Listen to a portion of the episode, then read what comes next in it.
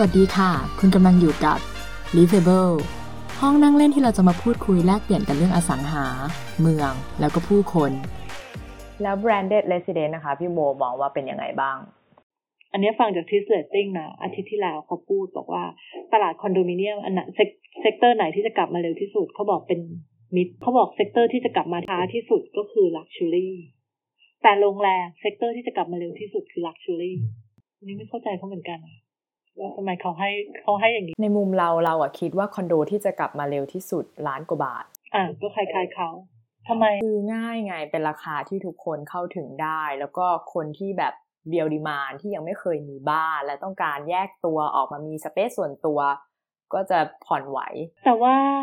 เดฟมันสูงนะ household debt ตอนนี้สูงมาก ใช่ใช่ใช่แต่ว่าเขาก็ผ่อนปลนเรื่อง LTV แล้วไง แล้วก็มีมาตรการช่วยเหลือสำหรับบ้านหรือคอนโดที่ไม่เกินสามล้าน แล้วแบงค์จะปล่อยเหรอ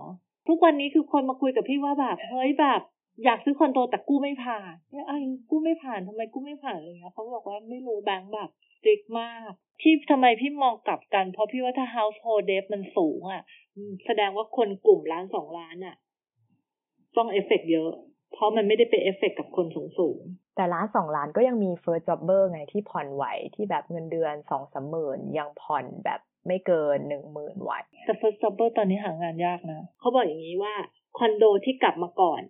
จะเป็นคอนโดที่แบบถูกๆ แล้วคอนโด luxury จะกลับมาทีหลังแล้วแต่ในขณะที่โรงแรม luxury จะกลับมาก่อน พี่ก็อันนี้เป็นคำถามที่พี่คิดว่า ในเมื่อถ้าโรงแรม luxury กลับมาก่อนทำไม luxury branded residence หรือคอนโดไม่กลับมาก่อน เพราะว่าไอ้คนที่มาเที่ยวก็คือคนระดับบนที่เขาก็มีกำลังที่จะซื้อ ถ้าเกิดแล้วพอดีว่าโควิดมา แน่นอนพวกเนี้ย ก็น่าจะที่ถ้าเกิดเขาจะต้องมาทำงานอยู่เมืองไทยเป็นระยะเวลานาน อย่างเช่น ไม่ใช่ทำงานอยู่เมืองไทยเขาเรียกอะไรอะอะเขามา work from anywhere เขาอาจจะอยู่สามเดือนแล้วค่อยกลับอะไรเงี้ยเขาก็น่าจะเริ่มคิดว่าเขาซื้อคอนโดอยู่ดีกว่าไหม ได้บริการของโรงแรมด้วย เขาก็ไม่ต่างโรงแรมแล้วเขาได้เป็นเจ้าของ ก็เลยบอกว่าทำไม แต่นี้พี่โบกำลังมองกลุ่ม expat กลุ่มเดียวไง ไม่ไม่ใช่ expat สิ เป็นคนทั่วไปก็ได้ที่ เพราะมัน work from anywhere ไงใช่ แต่สำหรับคนไทยที่มีกำลังซื้อคอนโดตารางเมตรละสองแสนห้าสามแสนขึ้นไป เขามีบ้านอยู่แล้ว แล้วเขาจะซื้อคอนโดทำไมหลังโควิดในเมื่อแทบไม่ต้องเข้าออฟฟิศประชุมจากที่บ้านได้ อยู่คอนโดก็เสี่ยงใช้ลิฟต์ร่วมกับคนอื่น แต่ว่าโรงแรม luxury อะที่ผ่านมา เขาอาจจะไม่ได้พาพ่อแม่วัยเจ็ดสิบแปดสิบไปไหนเลยในช่วงสองปีที่ผ่านมา คือด้วยความที่ชีวิตเราอะ่ะ เหมือน pause ไปสองสามปีอะ่ะ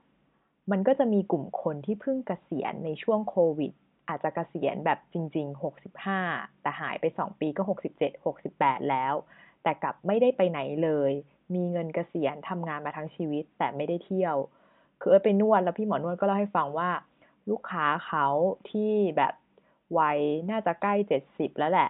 ก็เกษียณมาสักพักแล้ว แล้วลูกก็อยู่อเมริกาทั้งสองคนไม่ได้กลับมาเมืองไทยมาสองปีแล้ว แล้วเขาก็ไม่ได้ไปไหนเลย เพราะด้วยความที่เราเพิ่งจะมาได้วัคซีนกันประมาณเมื่อครึ่งปี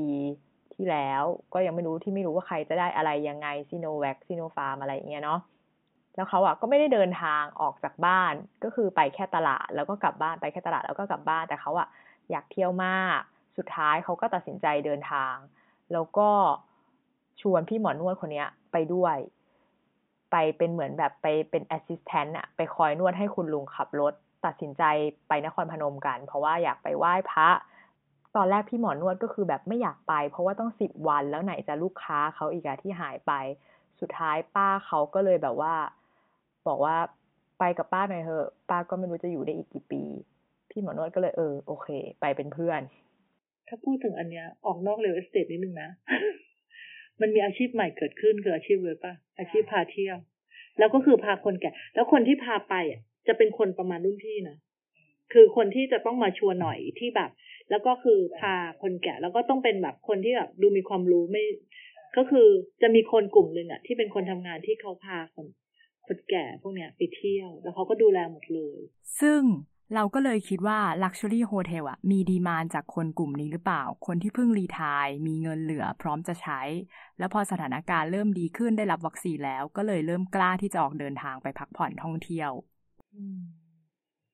แล้วทำไม branded residence ไม่ได้เพราะคนนั้นมีบ้านอยู่แล้วเงี้ยใช่เราไม่แน่ใจนะเออ แต่ว่าเออแต่ถ้าพูดถึงอะให้พูดจริงๆการอยู่บ้านอลังการนอกเมือง กับการได้อยู่ branded residence มันคนละอารมณ์นะ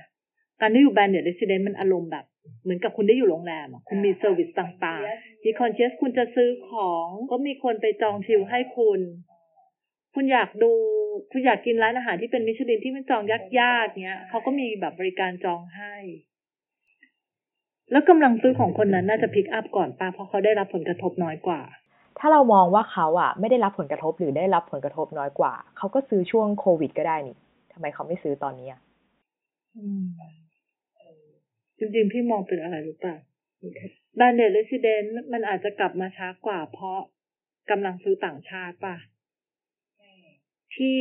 โอเค ถึงเขามีเงินก็จริงแต่ว่าเขาสะบักสะบอมมาจากโควิด เออ เอางี้ พี่โบคิดว่าสัดส่วน คนที่ซื้อ branded resident ระหว่างคนไทยกับคนต่างชาติ มันมีหลายช่วง ถ้าถามว่าช่วงล่าสุด ช่วงล่าสุดอะ จริง ๆ ช่วงสักปี 2019อะนะ คนไทยเยอะกว่าต่างชาติเป็นเรื่องใหม่ อืมป่ะแต่เดี๋ยวเรียนเข้ามาเป็นเรื่องใหม่ได้อยู่บนซีซั่นด้วยใช่บนซีซั่นนะแต่ถ้าเกิดก่อนหน้าเนี้ย เป็นต่างชาติเยอะกว่าเอ้าก่อนหน้าเนี้ย ก่อนหน้า เดี๋ยวนะ2019ช่วง2017 18 19ถ้าดูในข้อมูลอะเหมือนเป็นคนไทยซื้อเยอะกว่าคนต่างชาติ แต่ถ้าเกิดก่อนย้อนไปอีก2017ย้อนก่อน 2017เป็นวีจิตต่างชาติเยอะกว่า แต่จริงๆ มันก็คือขึ้นอยู่กับโครงการ อะ อันนั้นเป็นอดีต แล้วต่อจากเนี้ย คาดว่าจะเป็น คาดว่าจะเป็นใครซื้อหรอพี่ว่าต่างชาติกับไทยน่าจะพอๆกันอะไม่ได้ไม่แต่ต่างชาติน่าจะเยอะกว่าเพราะอะไรรู้ป่ะ เพราะว่าเขาเริ่มอยากอยู่มาอยู่เมืองไทยกันแล้วถ้าเมื่อไหร่ที่เปิดประเทศบินได้ปกตินะแทนที่จะเขาก็ได้อยู่ใช่ไหมแล้วเขาก็รู้สึกว่า แล้วด้วยการที่ work from anywhere จะมาอยู่ประเทศไหนก็ได้นี่เขาไม่ต้องนั่นละเขาก็มาอยู่เลยเมืองไทย แล้วก็ไม่ต้องมาเสียค่าโรงแรมละอยู่บ้านไปเลยไอ้อยู่แบบคอนโดไปเลยแบรนด์เด r เ s ส d ดนมีเซอร์วิสต่างๆมันโรงแรมน่าจะกลับมาเป็นต่างชาติค่อนข้างเยอะ ไทยอาจจะยังน้อยลงป่ะเพราะไทยก็ไปอยู่บ้านได้ คือเราอะคิดว่าตอนเนี้ยคนที่ซื้อที่ดินกลางเมืองอะต้นทุนที่ดินก็มาวาละสามล้านขึ้นไปแล้วอะแล้วกลายเป็นว่าเขาส่วนใหญ่ก็ต้องมาพัฒนาเป็น branded resident ไหม ถ้าเกิดว่าทำของ segment บนเนาะจริงเหรอคนพัฒนาแบรนด์เด r เ s ส d ดนเยอะแล้วถ้าเกิดว่าทุกคนเป็น branded resident หมดอะตัว branded resident แต่ละโครงการจะแข่งขันกันที่อะไร ในเมื่อทุกอย่างดีหมดฟีเจอร์ใหม่เช่นๆ คิดอยู่ตอนนี้ทำสร้างกำลังทำอยู่ไม่ถามจริงๆเถอะตอนนี้ถามว่า เอ่อทำอะไรให้กับแบรนด์เด r เ s ส d ดนที่แบบจะสร้างจุดขายให้ให้บริษัทเนาะอ่าเรื่อง layout ห้องเป็นเรื่องเก่าแล้ว แต่ว่าเรื่องเซอร์วิสเป็นเรื่องที่สำคัญที่สุดแล้วตอนนี้ในในแบรนด์เด r เ s ส d ดน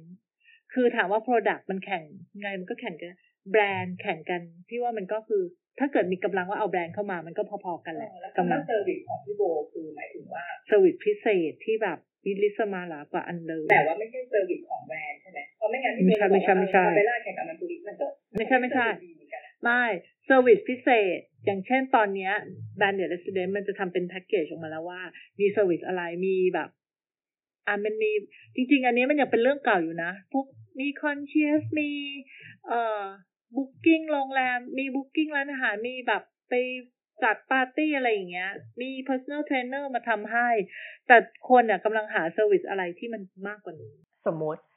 พี่โบมี service อะไรพิเศษอะไรที่มากกว่านี้แล้วนะ แต่คู่แข่งพี่โบนะ location เดียวกันที่ขายของตารางเมตรละสี่แสนเหมือนกันอะ่ะ ก็ทำ service พิเศษนี้เหมือนกัน แล้วพี่โบคิดว่าลูกค้ากลุ่มบนกลุ่มเนี้ยจะตัดสินใจ ซื้อสองโครงการแบรนด์เด r เ s ส d ดนเนี่ยจากอะไร ดีไซน์ปะถ้าทุกอย่างเหมือนกันแล้วใช่ปะดีไซน์รูปแบบห้อง layout ห้องที่ถูกใจ sizing ห้องที่ชอบแล้วอะถ้า location เหมือนกัน แบรนด์เหมือนกัน service เหมือนกัน มันก็ต้องเป็นในห้องแล้วปะว่าห้องชอบฟังก์ชันไหม ถ้าทั้งคู่ทำห้องออกมาฟังก์ชันได้ดีทั้งคู่เลยอะ มันต้องคิดมาดีอยู่แล้วอะขายของตารางเมตรละสี่ห้าแสนไม่มันต้องมีข้อจำกัดนะอ๋อโอเคก็จำกัดข้อจำกัดจาก for page ซึ่งมันไม่สามารถที่จะดีไซน์อะไรออกมาได้ เราอะมองว่าแบรนด์ที่จะทำให้อ้าวก็แบรนด์มันก็เท่ากันไม่ใช่เหรอใช่ แต่พี่โบเห็นลูกค้า W Hotel เหมือนลูกค้า Four Season ไหมล่ะ มันก็อาจจะใช่ คนละกลุ่มเออในเมื่อทั้งสองแบรนด์อะให้อะไรที่แบบคุณภาพดีเลิศเหมือนกันเลยอะ คือเรารู้สึกว่ากลุ่มเนี้ย ลูกค้าใช้ความรู้สึกนำในการตัดสินใจอยู่แล้วอะถ้าเป็นกรณีที่ซื้อเพื่ออยู่อาศัยเองเนาะไม่ใช่ซื้อเพื่อลงทุน เขาไม่ได้ต้องมานั่งคำนวณ ราคาต่อตารางเมตรแคปเกนอะไรที่คาดว่าจะได้ไม่ได้ เออ เพราะเรารู้สึกว่า ถ้าเขาเดินเข้าไปในตึกเนี้ยแล้ว แล้วเขารู้สึกว่ามันเป็นบ้านของเขาอะ่ะมันเป็นตัวของตัวเอง มันไม่ฝืนกับเขาอะ่ะมันตรงจริตกับไลฟ์สไตล์เขาอะ อย่างเช่นบางคนอะถ้าเกิดว่าแบบเดินเข้าไปในตึกที่ trendy มากๆ ล็อบบี้มีแบบ lighting สีม่วง ตัดไฟสีแดง ก็อาจจะรู้สึกว่าแบบไม่ใช่ เพราะแบรนด์อะมันออกมา มันออกมาเป็น decoration มันออกมาเป็น exterior interior มันออกมาหมดเลยอะงั้น Four Seasons กับ Mandarin Oriental สองอันนี้ เอิร์ธว่า อันนี้มันเป็นลูกค้านะ ที่เล่าให้ฟังที่สัมภาษณ์ลูกค้าว่า ตอนที่เขาเขาซื้อ Mandarin Oriental เนี่ยอยู่ริมน้ำเจริญนครอะไรเนี่ย พี่ถามเขาว่าทำตอนที่เขาซื้ออะเขาเลือกตัดสินเขาเลือกอะเลือกเลือกอะไรเขาบอกเขาเป็นคนชอบริมน้ำอ่าใช่ แต่ Four Seasons นี่มันคืออยู่อีกฝั่งหนึ่งเลยนะ ฝั่งเจริญกรุง อันนี้มันอยู่ฝั่งเจริญนครถูกป่ะเขาเลือกซื้อจริง ๆ เขาบอกว่า ไอ้แบรนด์อะ คือเขาเขาก็โอเคทั้งสองอัน ไอ้จุดที่เขาซื้อก็คือเขาซื้อที่แมนดารินเพราะตอนน่ะ Four Seasons เป็น leasehold ใช่ใช่ อันนี้มันยังมีข้อต่างไง มันเป็นเรื่องแบบที่เห็นชัดอะ freehold กับ leaseholdงั้นพี่ก็คิดว่าถ้า Four Seasons กับ Mandarin Oriental อะคนนี้เขาก็เขายังรู้สึกว่ามันเท่ากันนะก็เรื่อง freehold leasehold นี่ไง เราว่าเรื่องใหญ่นะ แต่ถ้าทุกอย่างมันเหมือนกัน ถามว่าเขาจะกลับ เออ ถ้ามัน freehold ทั้งคู่อะเขาคงเลือก Four Seasons ป่ะเพราะตอนนั้นเขาบอกแค่ว่าเขาเขาดูเปรียบเทียบสองอันนี้ ซึ่งพี่ยังมองเลยว่าสองอันนี้มันห่างกันตั้งเยอะนะคือมันห่างกันเยอะแต่เขาบอกอารมณ์ติดน้ำเท่ากันเหมือนกันที่หลักไอเดียหลักของคุณของแค่ติดน้ำไปเลยใช่ แต่ก็คือ leasehold freehold มีอีกคนหนึ่งป่ะอ๋อมีอีกคนหนึ่งเปรียบเทียบไอ้นี่ อันนี้ดีกว่า St. Regis กับสุโขทัย Residence อันนี้แต่ว่าอันนี้ back กลับไปตั้งแต่ตอนนู้นนะ ถามว่าเขาถามว่าเขาเปรียบเทียบอะไรจะดีดีเป็น leasehold St. Regis เป็น leasehold สุโขทัยเขาไม่ได้แคร์เรื่อง leasehold เป็นคนไทยนะ สิ่งที่เขาเลือกเขาชอบดีไซน์คือเขาให้รู้สึกสุโขทัย Residence คือเข้าไปแล้วเขาเหมือนกับ เขาสัมผัสดีไซน์เขาไม่ได้แบบ อันนี้คือเขาตัดปัญหาเรื่อง leasehold freehold ไปเลย เขาสัมผัสแค่เรื่องนี้ เขาเรื่องเขาเรื่องดีไซน์เลย St. Regis เขาบอกเขาเข้าไปแล้วอีกอารมณ์หนึ่ง คือ St. Regis มันน่าจะอารมณ์แบบสไตล์ดูโรงแรมไปหน่อยปะสุดท้ายเขาเลือกอะไรนะเรื่องสุโขทัยแปลว่าก็ตัดสินใจจากความรู้สึกปะใช่ เออ เป็นความรู้สึก มีอีกคนหนึ่งมหานคร กับSt. Regis เลือกมหานครเพราะ St. Regis leasehold ส่วนใหญ่ leasehold เปล่าอะแต่ถามเขานะว่าโครงการต่อไปที่จะซื้อคืออะไร ไม่ซื้อ branded แล้วสิอะไรเพราะว่าแบรนด์อยู่กับเราไม่นาน ไม่ใช่ เพราะว่าเขาบอกโครงการที่จะต่อไปคือเขาก็บอกว่าเขาบางบางทีเขาคิดจะขายเหมือนกันนะเขาจะคิดจะขายมหานครแล้วจะไปซื้อถามว่ามองโครงการไหน ก็มองคอนโดที่เป็นแบบ luxury ทั่วไปที่ไม่ได้มีแบรนด์เพราะค่า fee ค่าส่วนกลางแพง แล้วตัวเองรู้สึกว่าไม่ค่อยได้ใช้อะไร คล้าย ๆกับที่ต่างประเทศฮ่องกงปะวะฮ่องกงพี่ถามนายแฟรงค์ที่ฮ่องกงว่าแบบเหมือนกับตอนนั้นทำ research ไอ้แบรนด์เด r ซิเดนเขาบอกว่าเขาอะมันไม่ popular นะแบรนด์เด r ซิเดนในประเทศค่ะอ๋อสิงคโปร์มั้งทำไมไม่ popular ล่ะ เพราะเขาบอกว่า เพราะเขาคนส่วนใหญ่รู้สึกว่าเสียเงินกับไอ้พวกค่าเนี่ย common fee ต่อตารางเมตรแพง สี่ห้าหมื่นแบบต่อเดือนอ่าอย่างคนที่ซื้อมหานครเขาค่า fee สี่ห้าหมื่นเขาบอกเขาไปผ่อนคอนโดได้อีกหลังหนึ่งแต่คนก็คงต้องมีป่ะหนึ่งอัน ถ้าคนระดับที่เป็นต้องการ trophy status แล้วอะ่ะเอเออเขาก็เหมือนกับว่า ขอครอบครองไว้เพื่อบ้านอยู่โปรตีนอ่า มันเป็นประเกียรติประดับว่าเขาฉันทำงานมานะ ได้เงินเยอะ ฉันจะต้องแบบ ให้คนยอมรับภูมิใจอืมใช่ไหมเพราะฉะนั้นมันเออก็เลยบอกว่าถ้าคนที่จะทำของสามแสนบาทเกินต่อตารางเมตรต่อจากเนี้ย มันจะเป็นแบรนด์เด็กสามแสนบาทต่อตารางเมตรมันควรนะเพราะไม่งั้นคุณจะหาจุดขายอะไรมาล่ะอ่าในเมื่อทุกคนเป็น branded หมด จุดขายคุณคืออะไรอะต่อจากนั้น นี่คือการบ้านที่ developer ต้องไปคิดเนาะใช่ developer ตกเนี่ย ก็เลยคิดอยู่อะคิดอยู่นั่นน่ะคิดอยู่นั่นจนงงไปหมดละ อ๋อเขาคิดในแง่นี้ ที่พี่คิดออกมาคือ ที่คิดในรูปแบบการขายละเอา marketing มาใช้ จริง ๆแล้ว เออจะต้องมองเทรนด์ของคนที่เด็กรุ่นใหม่ที่จะเกิดขึ้นมา เคยไปอ่านไอเนี่ยวิจัยของต่างประเทศอันหนึ่งอะเขาบอกว่าเด็กรุ่นใหม่ที่จะเข้ามา ถามว่าอยากมีไหมอยากมี แต่ไม่อยากเสียเงินก้อนใหญ่เข้าไปกับแอสเซทนั้น อ่า เพราะฉะนั้นเนี่ย เอ่อพวกเนี้ย จะ prefer ที่จะจะเช่ามากกว่าจะซื้อ แต่จะเช่ามันก็คือไม่ได้มีความเป็นครอบครองใช่ปะอันเนี้ยที่คิดออกมาก็คือคล้ายๆเหมือนกับ lease period ซึ่งสั้นสิบปี สมมติคนสมมติสี่สิบล้านบาท เป็น lease period ถ้าสำหรับสามสิบปีเนาะสมมติสี่สิบล้านอะสามเอาง่ายๆสามสิบล้านบาทเป็น lease period สำหรับสามสิบปี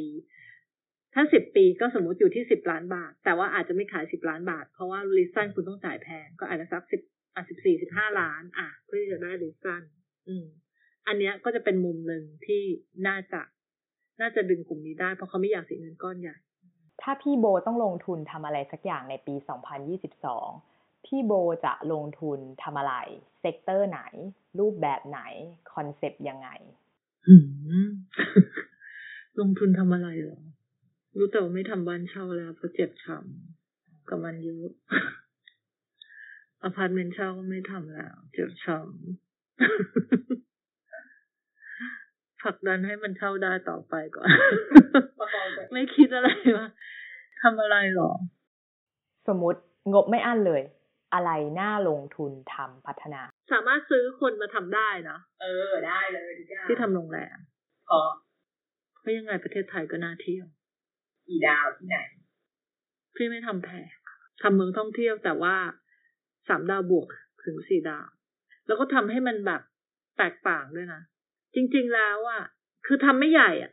ทำไม่แบบอาจจะมีแบบหลาย ๆ โปรเจกต์แต่ว่าเป็นโปรเจกต์ที่แบบ ไม่ใช่ว่าแบบโปรเจกต์นี้มาสองสามร้อยห้องไม่ใช่ คือพี่มองว่า เป็นโรงแรมแต่ไปเหมือนกับกระจายอยู่หลาย ๆ ที่อันที่หนึ่งกระจายความเสี่ยง กระจายอยู่หลายจังหวัด แล้วก็จำนวนห้องไม่เยอะ เพราะตอนนี้ถามว่าคนมันก็ไม่ชอบความหนาแน่นป่ะ แล้วก็ทำโรงแรมที่เหมือนกับมีความยูนิคกับมีแอคทิวิตี้มีให้มันรู้สึกเหมือนสบายๆมาเที่ยวแล้วก็แบบผ่อนคลายมากกว่าเพราะโรงแรมแบบนี้พี่ว่ามันยังยังไม่มี แต่โรงแรมมันก็พึ่งพาต่างชาติอีก เกิดโควิดขึ้นมาก็ตายเหมือนกันเนาะมันก็จะออกมาเป็นเหมือน Hop Inn มันก็จะออกมาเป็นเหมือน ibis หรอ ไม่ Hop Inn มันก็ห้องเล็กปะชื่อ Hop Inn ห้องเล็ก มันมีโรงแรมอะไรปะล่ะตอนเนี้ยที่เป็นโรงแรมเกรดกลางๆ คนก็จะเป็นเน้นห้อง sizing เล็ก ถูกปะแต่มันไม่มีห้องโรงแรมที่เป็นระดับกลางที่ห้อง sizing ใหญ่ขึ้นมาหน่อย40ตารางเมตร เออ ให้คนที่แบบอะตอนนี้ถ้าเกิดพี่ไปที่ไหน พี่ก็ไม่อยู่แล้วนะโรงแรมห้องเล็กๆ พี่ไม่อยู่แน่นอนไอบิสพี่ว่าพี่อยู่ไม่ได้ เพราะพี่เข้าไปแล้วพี่รู้สึกอึดอัด เอออยาก ได้ห้องราคาไม่แพงแต่ว่าการตกแต่งมันก็คือต้องแบบ ก็ไม่ได้หรูหราอะไรมาก แต่ว่ามันเป็น comfortable อะ sizing ห้องใหญ่ แต่เป็นโรงแรมระดับกลางซึ่งคนที่จะไปพักไปเพราะมี business trip หรือว่าไปเพื่อท่องเที่ยวๆท่องเที่ยวไม่ได้คิดว่าไม่เพราะกลุ่ม business คงไม่น่าพักอยู่แล้วโรงแรมนี้แต่โรงแรมต้องแบบห้องจำนวนห้องไม่เยอะ แต่ก็ไม่รู้ทำได้ปะนะมันไม่มี economy of scale อะหรือเปล่าถ้าห้องมันน้อย อะโอเค ครบถ้วน วันนี้ก็ต้องขอขอบคุณพี่โบมากนะคะ ที่มาร่วมแชร์ประสบการณ์ แล้วก็มุมมองต่อตลาดอสังหา เรียกได้ว่าเกือบจะ 40 ปีเลยทีเดียว เพราะเราคุยกันถึงอนาคตอีก 10 ปีเนาะแล้วก็ต้องขอขอบคุณคุณผู้ฟังทุกท่านด้วยนะคะ ที่ร่วมติดตามรับฟังกันมา EP นี้เป็น 2 EP แรก ถ้าเกิดว่ามีข้อผิดพลาดประการใดก็ต้องขออภัยด้วยนะคะ แล้วก็ใครที่มีประเด็นอะไรที่น่าสนใจ อยากให้เอิร์ธมาร่วมพูดคุยหรือว่าไปหาคำตอบ คอมเมนต์กันมาได้นะคะ ขอบคุณค่ะ